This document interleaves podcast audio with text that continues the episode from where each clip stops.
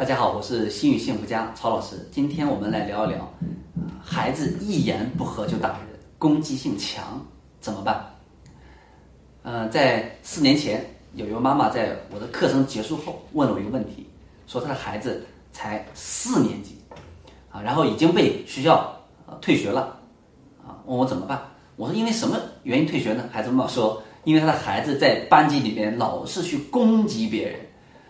就他的孩子攻击就是怎么攻击，就是跟别人经常就是有身体肢体的这种攻击，经常把手啊能伸到别的孩子的眼睛里面啊，所以他妈妈经常把他指甲剪得干干净净的。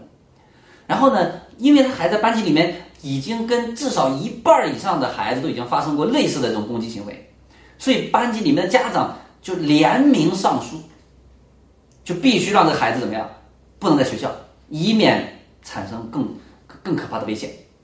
所以呢，没有办法，孩子就被迫退学了，对吧？所以当他妈来问我说怎么办呢？啊，这个这个，我当时就问他，我说，请问在家里面啊，我们说父母教养的时候，有没有一方啊是有暴力行为的啊？当时孩子妈妈就跟我说了一句话，说从小呃到大到现在啊，基本上家里面的教养方式混合双打。所以我问他，我说那你现在还敢打吗？他说现在自从退学以后就不敢打。啊，所以我们说，呃，现在说，那为什么攻击孩子攻击性强呢？为什么孩子总会跟别人发生这样的冲突、暴力行为呢？所以第一个我们说怎么样，就是因为模仿。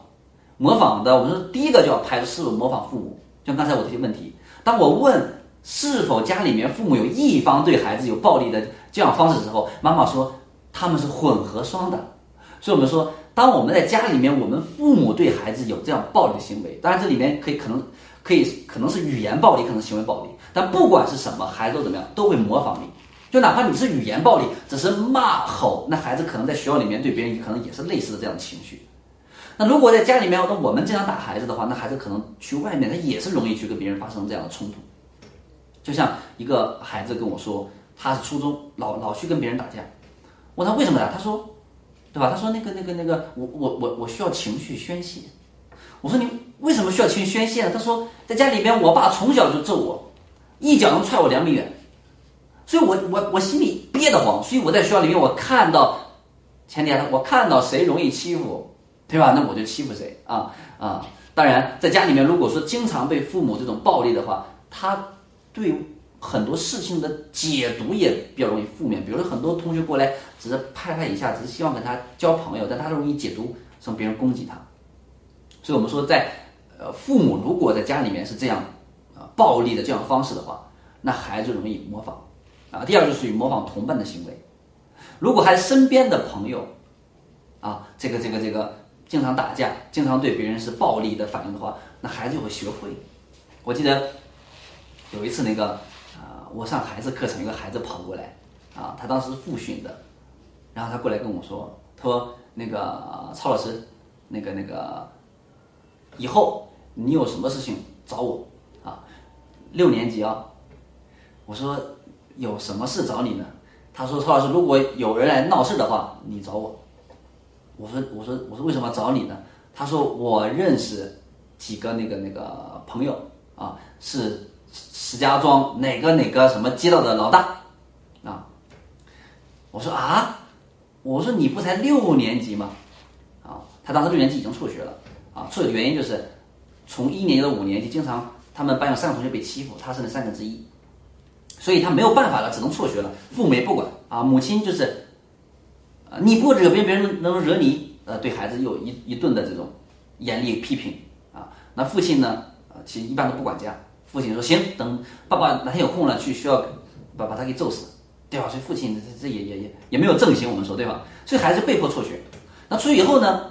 他在社会上就认识了十四岁到十七岁这个年龄段的很多的辍学的这个少年，那他们在干什么呢？他们就晚上一起玩，去酒吧，经常打架，啊，然后他说我们打架挣钱，我说你怎么挣钱？他说给别人占场子，就不动手占场子三十，如果动手另算。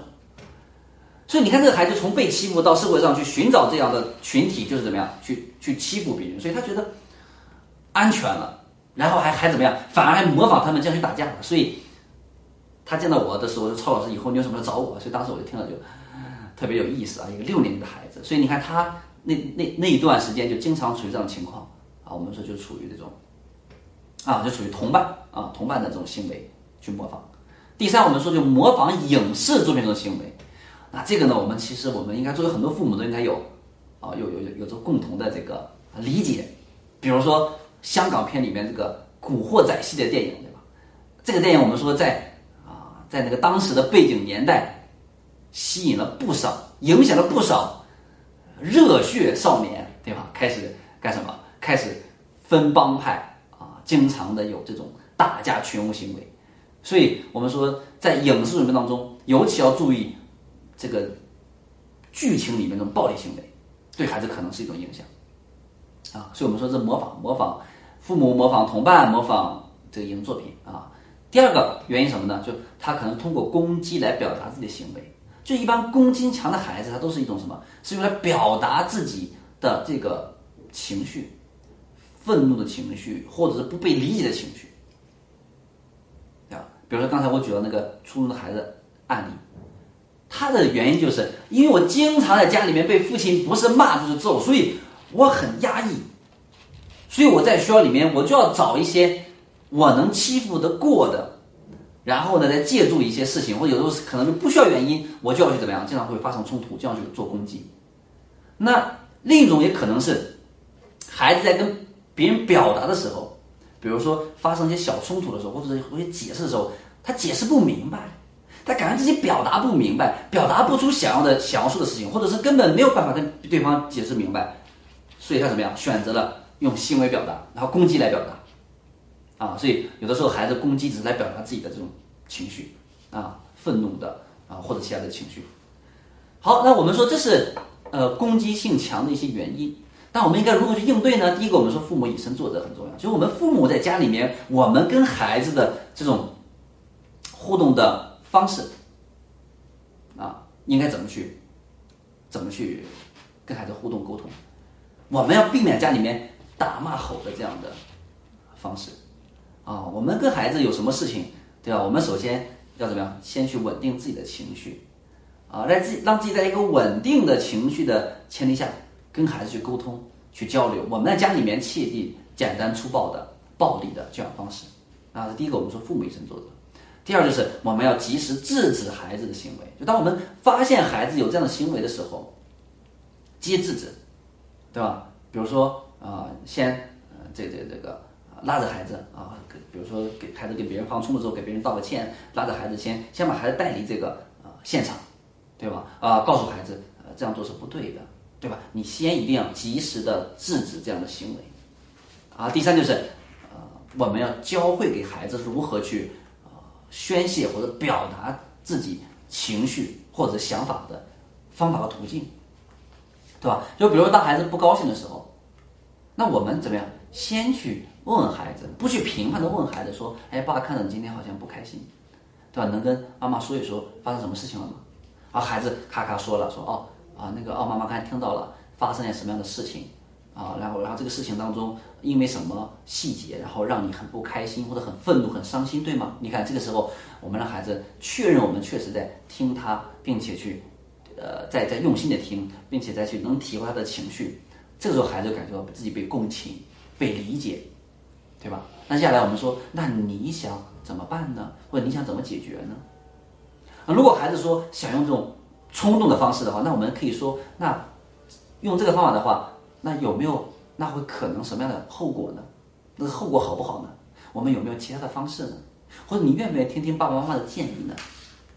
对吧？哎，这样的话，让孩子他既既能可以去合理的去啊、呃、表达自己内心的想法和去啊、呃、宣泄出自己的情绪，还能教会给孩子怎么样去应对这样的事情啊，避免用攻击性的方式啊来去应对。